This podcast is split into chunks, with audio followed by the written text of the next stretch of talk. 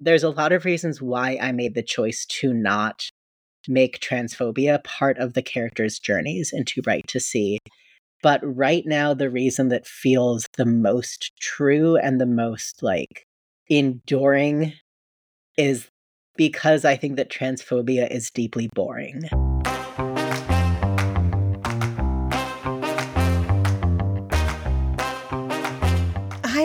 Everyone, and welcome to The Reader's Heart, a podcast of conversations with authors and illustrators about children's literature as a vehicle for empathy and joy in a dark world.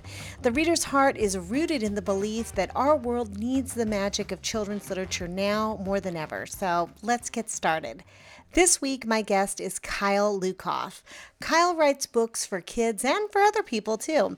His books have won numerous awards, including the Charlotte Huck and Stonewall Awards for When Aidan Became a Brother. His middle grade debut, Too Bright to See, a book of my heart, by the way, was a Newbery honoree, a Stonewall Award winner, and was named a finalist for the National Book Award.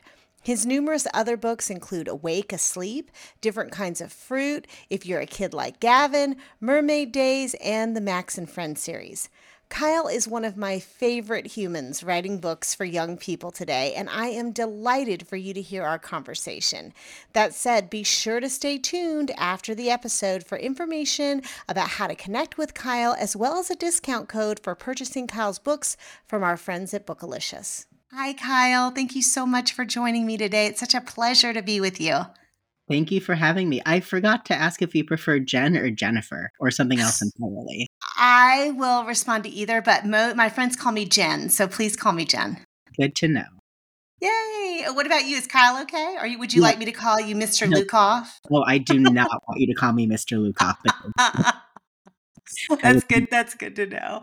Uh, I'm so glad you're here. I've been such a fan of your work for such a long time. And when uh, the idea of starting a podcast uh, even you know crossed my mind you were among the first people i hoped to be able to chat with so thank you again for giving us your time thank you for thinking of me well, I like to start these conversations since the podcast is called The Reader's Heart, and I'm really sort of in a nerdy way fascinated um, by the ways that Kidlit can help to expand and shape a reader's heart to inform who they become and how they walk through the world. I love to start these conversations by talking about your reader's heart. So I wonder if you might just share a little bit about who you are as a reader. And that might include how you became a reader or how you're a reader now, or just your reading journey in any way you feel comfortable sharing it. I think I have to just give you the briefest of answers because okay. my entire life is books. Mm-hmm. And I've and reading is my only hobby and the only thing that I like to do and the only thing that I arrange my life around. Ah. So I could talk to you for like 3 hours about how I see myself as a reader, but I don't even have a good answer to it. I don't remember when I started to become such a voracious reader, and I don't even know why I like to read so much. It is just what I do. It is just built into who I am as a person. I'm always in the middle of one book or another. I have like 10 books from the public library on my shelf right now that I need to read. And then I think four books that are not from the library that I still have to read. Um, I just don't know who I would be without reading, so much so that I don't have an answer for. Like, you might as well ask, like, why do you why does your heart beat i'm like i don't know because it because it that's its job Oh, I love that so, so much. And I imagine that has to inform and influence how you write too. One way that it definitely influences how I write is that I'm constantly paranoid of plagiarizing someone because I've read so much and because so many books have just wormed their way into my deep subconscious. Sometimes I will write a sentence that I think is fantastic, and then I will Google it to check to see if I accidentally and unconsciously stole it from somewhere. Um, did you know that when she was young, Helen Keller got in a tremendous amount of trouble for plagiarism? No, tell so, me about that. she wrote, and I believe it, I might be getting some of the specific details wrong, but she wrote and then published a short story that later it was revealed was heavily borrowed from a story that someone must have like read to her when she was very young, possibly read to her like before she became deaf, but also possibly something that her teacher had like signed to her that, you know, just became part of how she understood the world. And so yeah. when she wrote the story, she didn't realize that she was copying something. And it was devastating for her to realize that. Um, and that also, like reading that affected me because I could absolutely see myself doing that. Um, so like I definitely get inspiration from other authors. I definitely am inspired by authors that I want that I that I am, you know, intimidated by their skill. But the main way that it affects me is my anxiety about accidentally copying from someone. Oh my gosh. I, I can't imagine. It doesn't happen very often, right? Where you Google that line and you realize somebody else. Oh, no, no, no. I've never, I have never I've never Googled a line and found that it was someone else's. Yeah. Um, luckily, because that would just make my anxiety even worse. Um, right. But I still look at, I, I don't look all the time. Like I'm not running my entire novels through some machine to make sure that they're not stolen. But every so often I will just just confirm that I'm that I am original. Well, that makes me curious about um, other authors that I've had the chance to talk to here, talk about their critique groups, you know, people that they might share their work with. I'm just curious, is that a process you go through or do you hold it tightly, you know, to your chest until you share it with your editor or, you know, the the folks at your publisher? I pretty much hold on to it until I share it with either my agent, if she's the first person to look at it, or my editor. Um, mm. I will only start to share it with a small group of trusted friends once it's closer to done. Um, yeah. I think a lot of that has to do with this feeling of embarrassment about showing it to anyone, about showing something unfinished to someone that I consider like a friend or a peer. Um, my editor is more like like my editor is more like my doctor, right? Like I don't normally go around like telling my friends about like the consistency of my mucus or like my you know bowel movement. But I will explain that to my doctor because it's their job to know that and it's their job to not think that I'm like gross or weird for telling them about that. And right. that's really how I feel about early work. Like sharing it with my agent or my editor can be very embarrassing, but it's their job to look at my like raw output and shape it into something better. Well, I don't think I'll ever, ever be able to think of first drafts now without also thinking about mucus and bowel movements. So thank you for that. But, you know, as you were talking, as someone who counts herself as the biggest fan of RuPaul's Drag Race ever, um, I couldn't help but think about this idea of that inner saboteur or that like imposter syndrome that a lot of us get, even for, you know, when you're talking about sharing your early work with someone who clearly trusts you, who's sign, who believes in your talent, who has signed on to be that person for you, it's almost a little gratifying for a layperson to know that you get nervous about that too. At this point, I wouldn't say that I'm nervous, um, but I definitely still feel a lot of embarrassment once I rework something and I improve it, and then I'm embarrassed by what I originally thought was a good idea like with the novel that I have coming out next year, it went through so many different iterations. And there yeah. was this one major scene about a third of the way through that I kept writing and then rewriting and then reimagining and then reconfiguring. And every iteration was very embarrassing. And finally, I just took that entire moment out and replaced it with something completely unrelated. And then it worked and then it became much better. But I still think about those earlier scenes and cringe at the writer who thought that was a good idea, even though that writer is me. I get so gratified hearing stories like that as a former English teacher because I think sometimes for young readers, they just have this expectation that, you know, an author sits down and whatever they type out as the first draft is what the book or whatever the product, what it looks like. And of course, it goes through all of these different iterations, and some pieces get tossed out completely. I feel like that's such a good lesson for readers to hear. Yeah, I I often talk to groups of students where their teachers want me to remind them that even, you know, famous and successful authors like myself need to revise and we need people to tell us what we can do better and we delete a lot. And that's always been funny to me because of course of course you need to fix things. Maybe it's because I've never identified as a perfectionist. I've never ever thought of myself as someone who could get something right the first time. So maybe it's like a healthy amount of low self esteem has helped me disabuse myself of that notion immediately. But you're also, do I remember correctly that you're also, you have a linguistics background? Um, no, I'm a nerd, but I was a history major in college. That's oh, I, but I do you have written books in the past that are like poetry, books of poetry that are about words. Is that what I'm remembering here, or is this yeah. something I'm going to have to cut out because I've completely lost the plot? You're probably thinking of Explosion at the Poem Factory.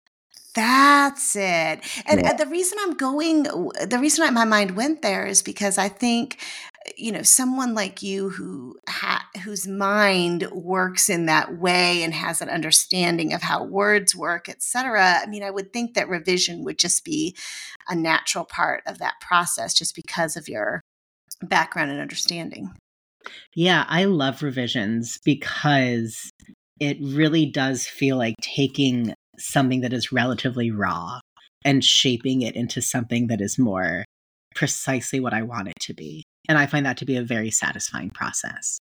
Yeah.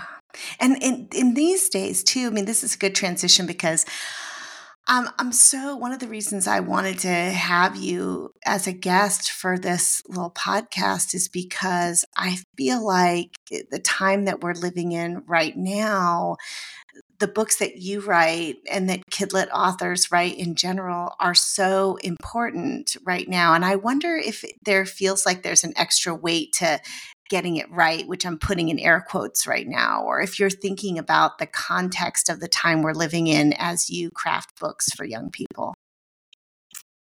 I think it's impossible to not think of the context in which you are living in when you are writing.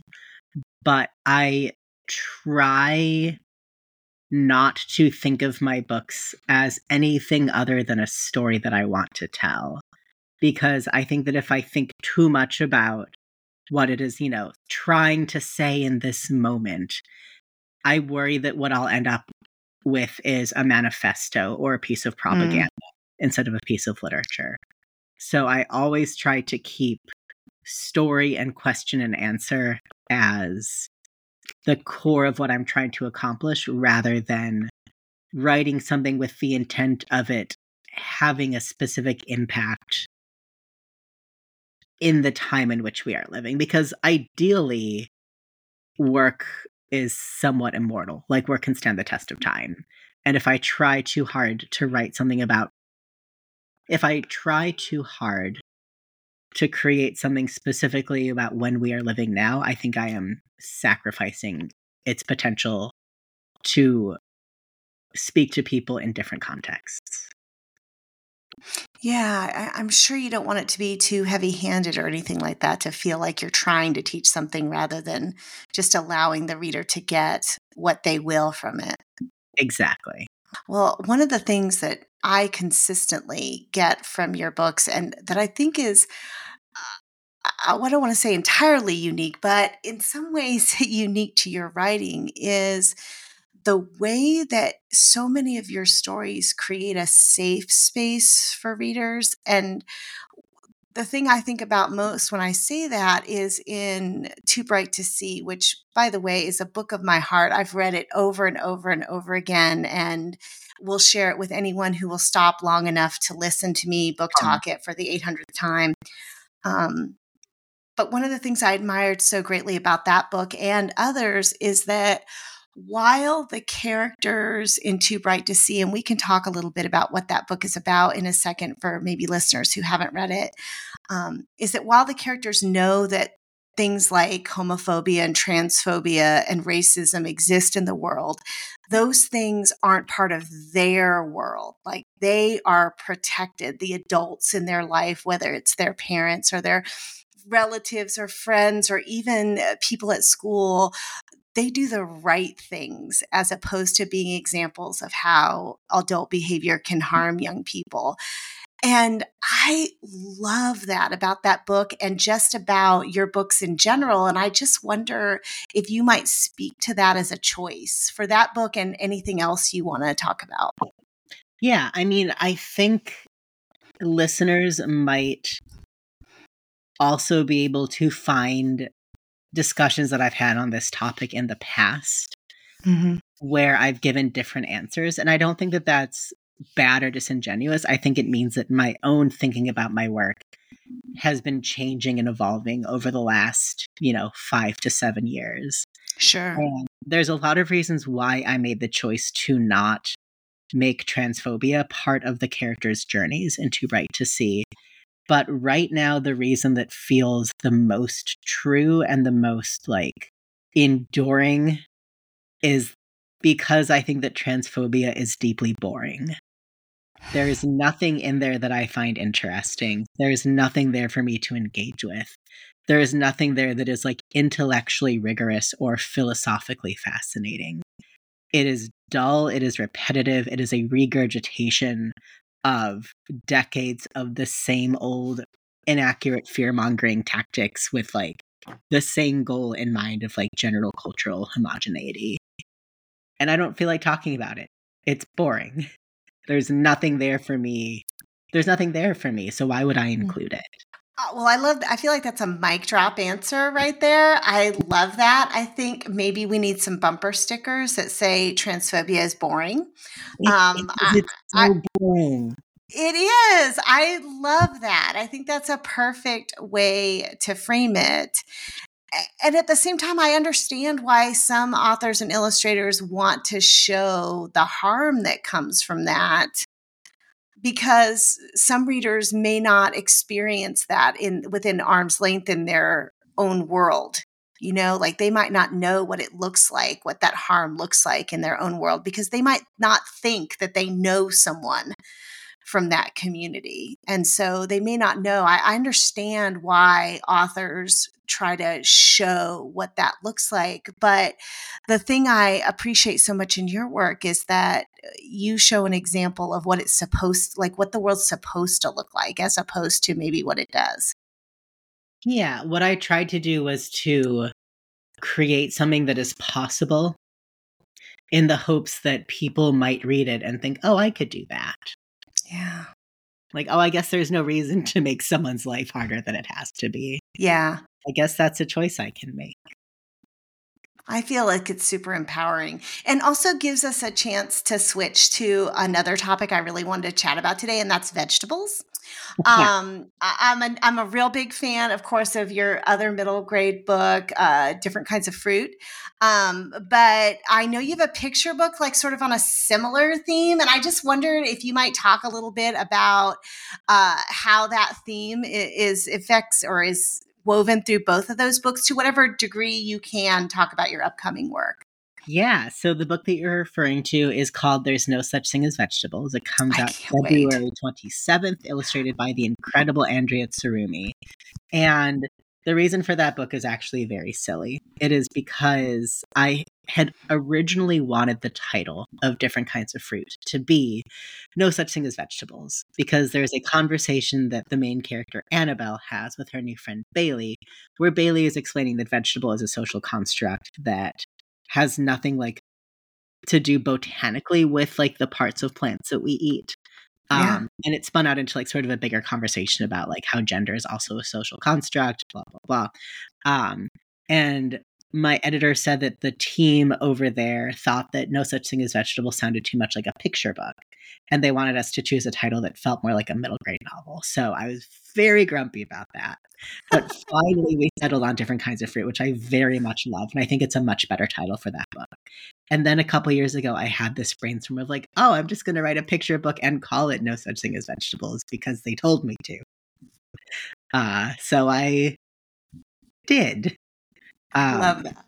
This is a much, much more heavy handed than the metaphor in different kinds of fruit. It's where it's just like this kid named Chester who goes to the community garden and is looking for some vegetables. And then a bunch of vegetables start yelling at him and being like, Why are you calling me that? I'm not a vegetable. Stop it. They all have a lot of things about themselves. I cannot wait to get my hands on it. It sounds so fun and wonderful. I will tell you that um, uh, my book club, I, I belong to an online book club with some friends. We started it during quarantine and, and the beginning, those first few years of the pandemic, where we were all separated from one another. And so we started a, an, a what we called the quarantine book club, and we've just mm. kept, continued to do it. And we read um, different kinds of fruit during those that that time period and the texts with screenshots from that conversation between annabelle and bailey uh, in my book club were amazing. We were all like have you gotten to this part yet? You can you believe this? We all suddenly wanted to become fruit vegetable experts etc and i have to believe that kids will feel the same way uh, especially younger ones when they get a hold of this picture book. You know when people people often ask if I write the books that I wish I could have read as a young person. Mm-hmm. And the answer to that is yes. But the books that I'm talking about are Explosion at the Poem Factory and No Such Thing as Vegetables. Those are the books that I would have been obsessed with as a little kid yes. because those are the same interests that I've had the whole time. Yeah. And, you know, I feel like it, it's just like such an accessible way to have conversations with kids that are really important, but without like necessarily uh, engaging them in, topics that may just for depending on their age feel complicated for them to understand. You know, like vegetables, all kids understand vegetables and fruits and that kind of stuff. Maybe where they haven't don't haven't developed the language for those other conversations yet. Uh, no such thing as vegetables also spends a couple pages on other things that are fake, like money and oh, borders oh, yeah. and language. And then ah. it, it doesn't get too intense about that, but there is an author's note where I explain a little bit more about how social constructs are real, but they are mm-hmm. also invented. Well, and they they change as a result of that. You know, like mm-hmm. our understanding of these things change as our values change, as our experiences change. A thing about a construct is that it can be deconstructed. Exactly. Yeah. Oh, that's exciting, Kyle. I'm real excited to see that book. I can't wait for it to come out. So, um, for our listeners, eh, you said it was the end of February. Is that right? Yeah, it comes out February 27th. Oh, that's amazing. What else are you working on? Can you tell us anything else you're working on, or is it still top secret? Um, let's see. What can I tell you about? I have two more picture books coming out later this year. Mm-hmm. There's one called Just What to Do, which is all the different ways that you might need to support someone going through a hard time. Uh, and then there's one coming out, I think after that, I don't know the exact dates, but it is called I'm Sorry You Got Mad. Oh, so one of those apology type mm-hmm. things that aren't really apologies is mm-hmm. what I'm mm-hmm. hearing. It's a picture book told in the form of apology notes from one kid to another as he tries and tries and tries and tries to get it right. Oh, that sounds so sweet. I mean, I think my heart just grew three sizes listening to you describe that in that one sentence. He is a very angry little boy for most of it, which which was a lot of fun to write.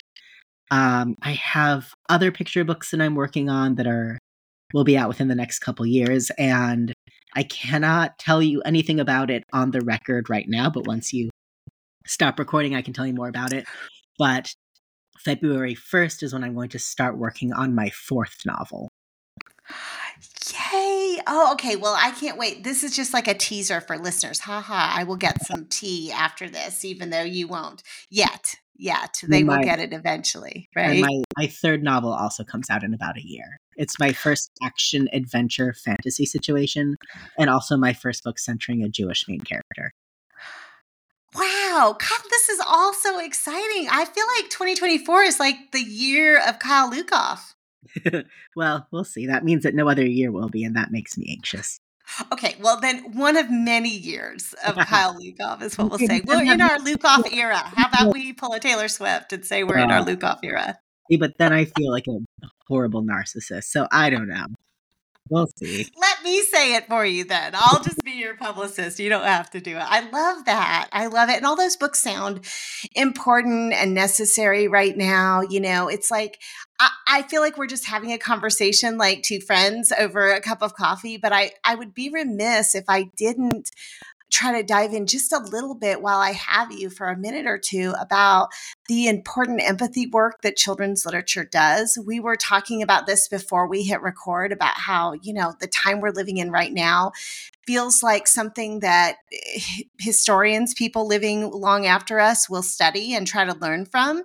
Um, and it's my hope, uh, my belief, my fervent belief that children's literature will be one of the, you know, buoys that eh, future generations see us clinging to to find our way out of all of this and and that has a lot to do with how kidlit fuels empathy and it feels like a lot of the books you've got coming out along with all those you've already been a part of um, really do that heavy lifting in what seems like an effortless way, but I know it can't possibly be effortless.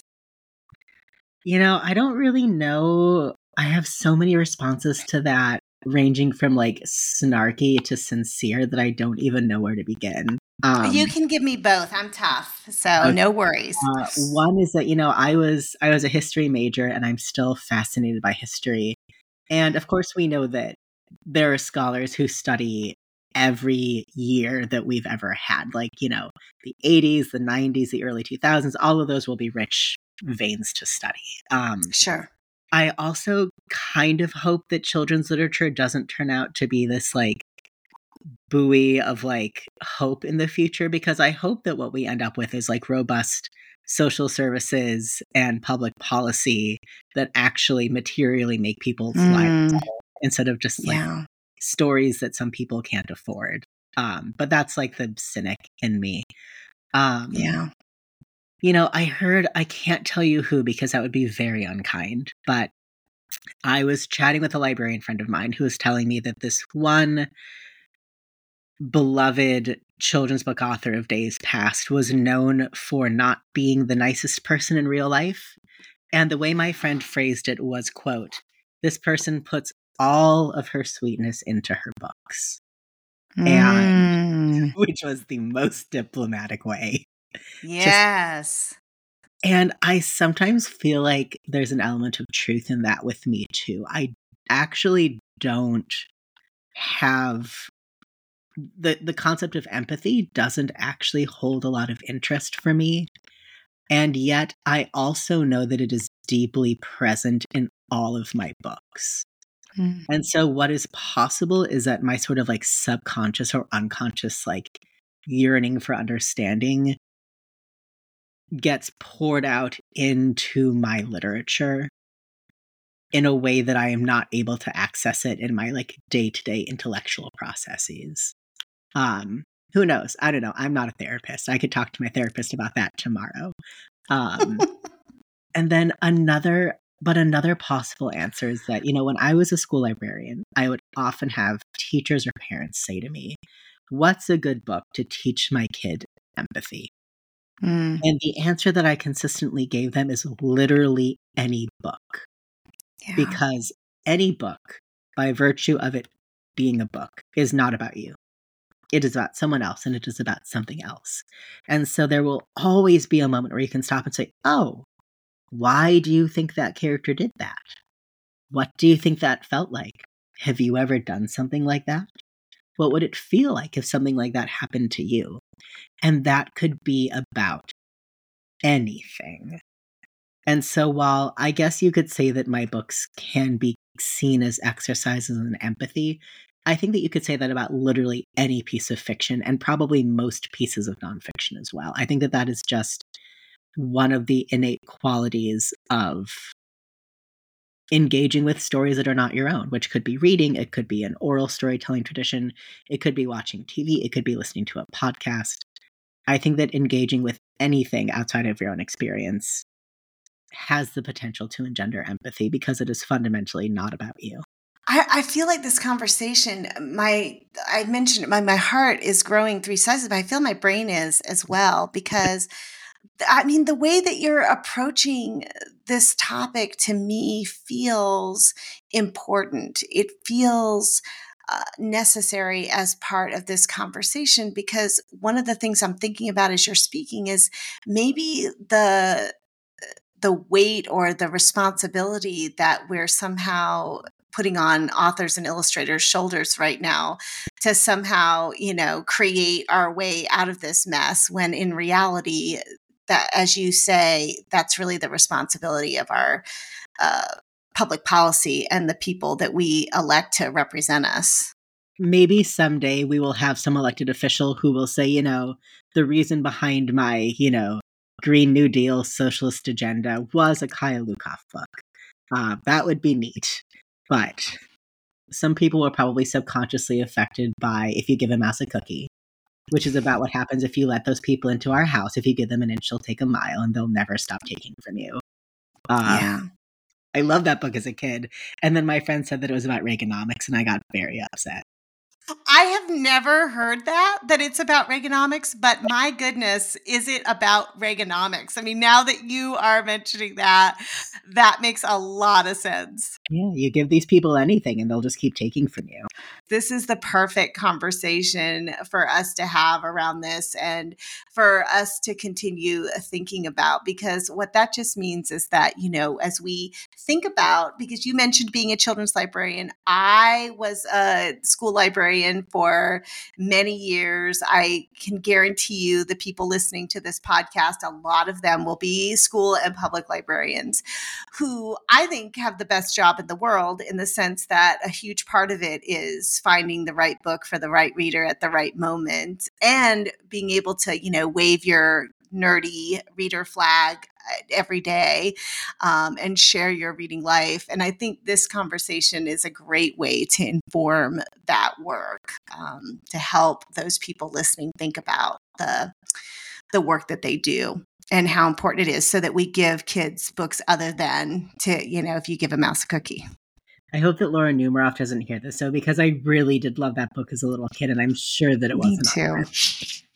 You know, I um what taught when that book first came out i was teaching or at least the, when i first became aware of it i was teaching preschool at the time. And i bet i read that book 10,000 times to to my preschool readers and they loved it and i did too. So you're right because let's circle it back to what you said earlier.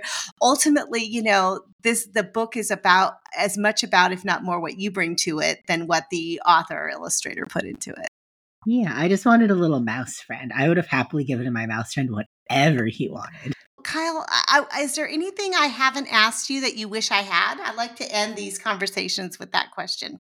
This is not something that I wish you had asked me, but one more thing about the fruit and vegetable conversation is that yes, there is a very brief moment in Too Bright to See where that topic also comes up. I don't know if you remember it, but it's a bit yes.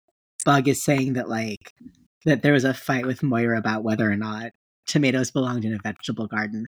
And that is based on a real fight that I had with this girl that I was required to be friends with as a young person. So this is a theme that has been part of my life for a very long time. I love it. Maybe, uh, you know, years from now, we'll be able to have the Kyle Lukoff like fruit and vegetable collection where it's all the books that have that running theme in it. Well, there'll be a whole canon. Yeah, maybe. Ah, uh, we can hope. I love it. Thank you so much for chatting with me today. I've really enjoyed it. Me too. Thank you so much.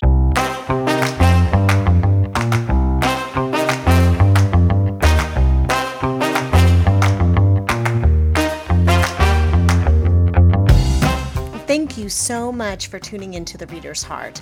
More information about this episode, including ways to connect with Kyle, as well as a discount code for purchasing his books through Bookalicious, are available at librarygirl.net.